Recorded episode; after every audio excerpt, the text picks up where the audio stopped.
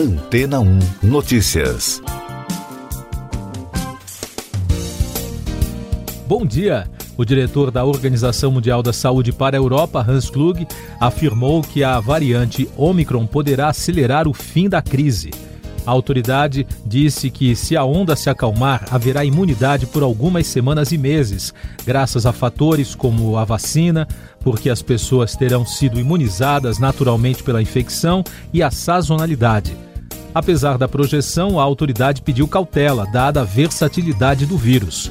Também no domingo, o principal conselheiro da Casa Branca para a crise de saúde, Anthony Fauci, expressou otimismo. À rede ABC News, ele disse que, com os casos de Covid-19 caindo em parte dos Estados Unidos, as coisas parecem boas e que, se a recente queda no número de casos em áreas como o Nordeste do país, pode haver uma reviravolta. Outra informação positiva divulgada na semana passada, segundo o escritório regional da OMS para a África, os casos de Covid caíram na região e as mortes estão diminuindo pela primeira vez desde o pico da Omicron. De acordo com as agências de notícias, crescem as esperanças na comunidade científica de que a doença esteja começando a mudar de uma pandemia para uma doença mais controlada. No entanto, os cientistas alertam que, com a Omicron se espalhando pelo mundo, outras variantes ainda podem surgir.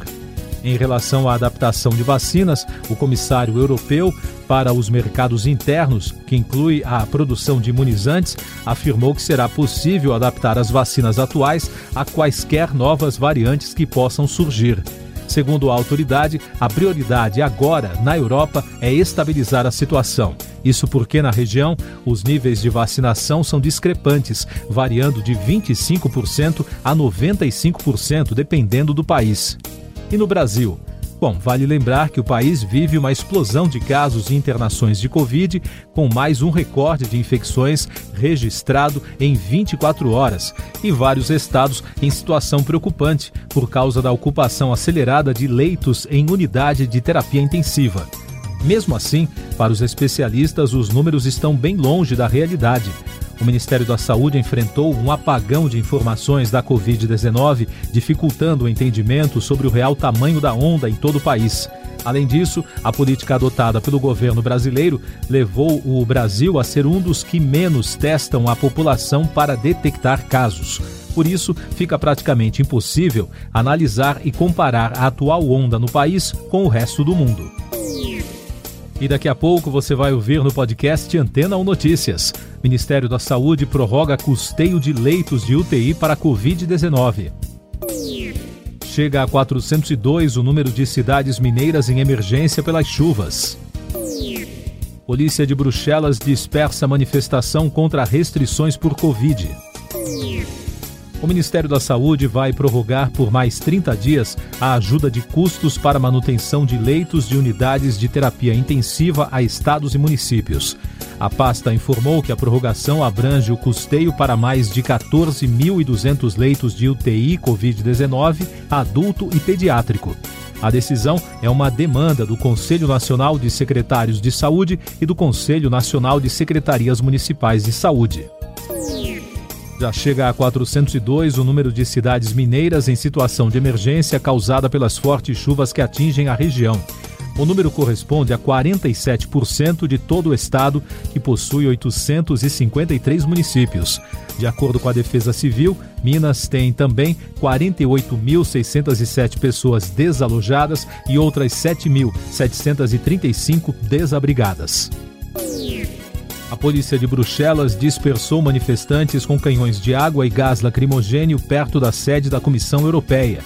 O protesto envolveu cerca de 50 mil pessoas contrárias às restrições da Covid-19 a Bélgica tem batido recorde de infecções.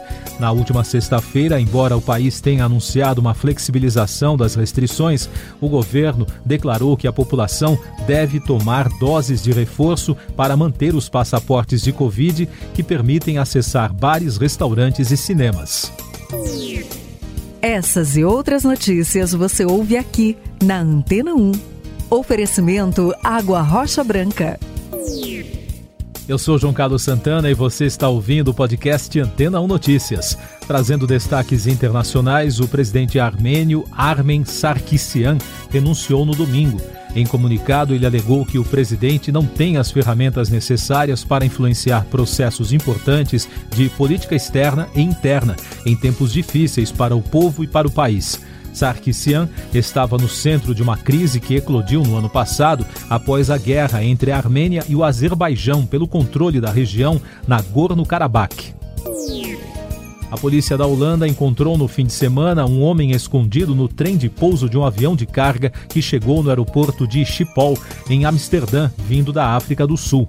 Os voos dessa linha duram 11 horas e a aeronave fez uma escala em Nairobi, no Quênia.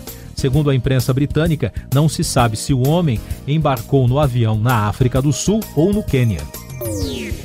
Na Sibéria, uma menina de 10 anos sobreviveu a uma tempestade de neve abraçada a um cachorro. De acordo com a TV estatal russa, a menina deixou a escola onde estuda na cidade de Ugligorsk na semana passada, mas não conseguiu voltar para casa. A cidade, que fica no noroeste da Rússia, foi atingida por fortes nevascas e ventos de 38 a 50 milhas por hora. Uma moradora do condado de Oakland, em Michigan, nos Estados Unidos, descobriu um prêmio de loteria de cerca de 16 milhões de reais na pasta de lixo eletrônico. Laura Spears havia comprado um bilhete da Mega Millions no site da lotérica local para o sorteio do dia 31 de dezembro e só encontrou os números milionários na semana passada entre os spams. Ela disse que planeja compartilhar o prêmio com a família e se aposentar mais cedo. Os números da Covid no Brasil. O país registrou no domingo o sexto recorde seguido de casos da doença. Foram 84.200 registros, somando mais de 24 milhões de notificações desde o início da pandemia. Com isso, a média móvel de infecções nos últimos sete dias chegou a 148.200, com tendência de alta. Também foram registradas 166 mortes pela Covid nas últimas 24 horas, totalizando mais de 623.100 óbitos. A média móvel de mortes nos últimos sete dias é de 292, indicando tendência de alta. E os dados da vacinação mostram que já passa de 148 milhões e 200 mil o número de brasileiros totalmente imunizados contra a Covid, o que representa 69,02% da população. 15 estados não divulgaram dados da imunização. Mais destaques nacionais: um abaixo assinado em repúdio a uma nota técnica do Ministério da Saúde favorável ao uso da hidroxicloroquina e contrário às vacinas contra a Covid, conseguiu reunir mais de 35 mil adesões em menos de 24 horas no fim de semana. A iniciativa foi criada por professores da Faculdade de Medicina da USP, docentes, profissionais de saúde e pesquisadores. Em nota, o Ministério disse que em nenhum momento afirmou que o referido fármaco é seguro para o tratamento da Covid, nem questionou a segurança das vacinas que é atestada pela agência reguladora. Na Paraíba, um grupo com oito crianças e três adultos foi resgatado pelo Corpo de Bombeiros após quase se afogar na praia de Coqueirinho, que fica no município do Conde. Segundo o Batalhão de Busca e Salvamento, as pessoas são de uma mesma família do Distrito Federal. Nenhuma das vítimas precisou de atendimento médico.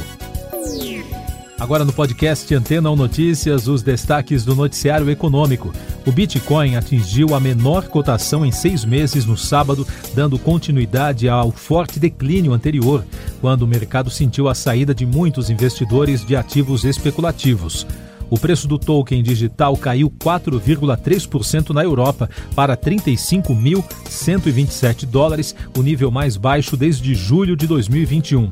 Só neste ano, o Bitcoin perdeu quase um quarto do valor. No domingo, o preço da moeda se estabilizou em torno de 35.300 dólares após queda de 16% em apenas uma semana. Robert Holzman, membro do Conselho do Banco Central Europeu, disse em entrevista ao jornal Die Press no domingo que há muita incerteza sobre quanto tempo a inflação permanecerá acima da meta da instituição. A declaração vai na contramão da projeção de que a inflação cairá este ano, segundo afirmou na semana passada a presidente do banco, Christine Lagarde. A inflação na zona do euro atingiu 5% em dezembro, mais que o dobro da meta, mas o banco aposta em um índice abaixo de 2% no quarto trimestre. Cinema.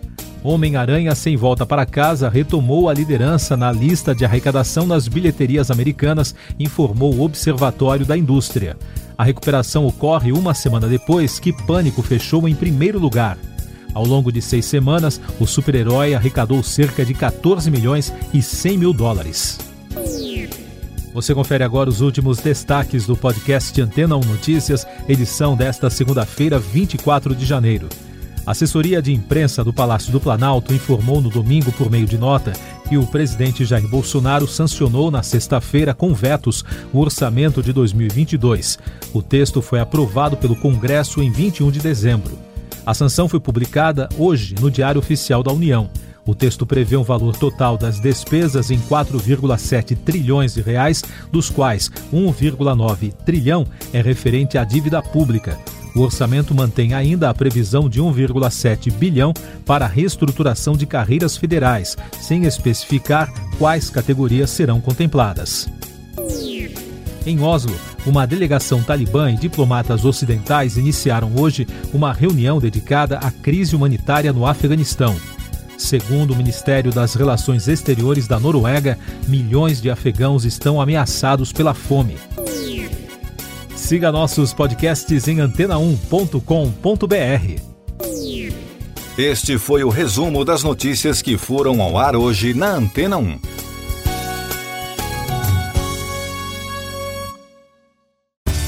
Depois de tanto conteúdo legal, que tal se hidratar com água rocha branca?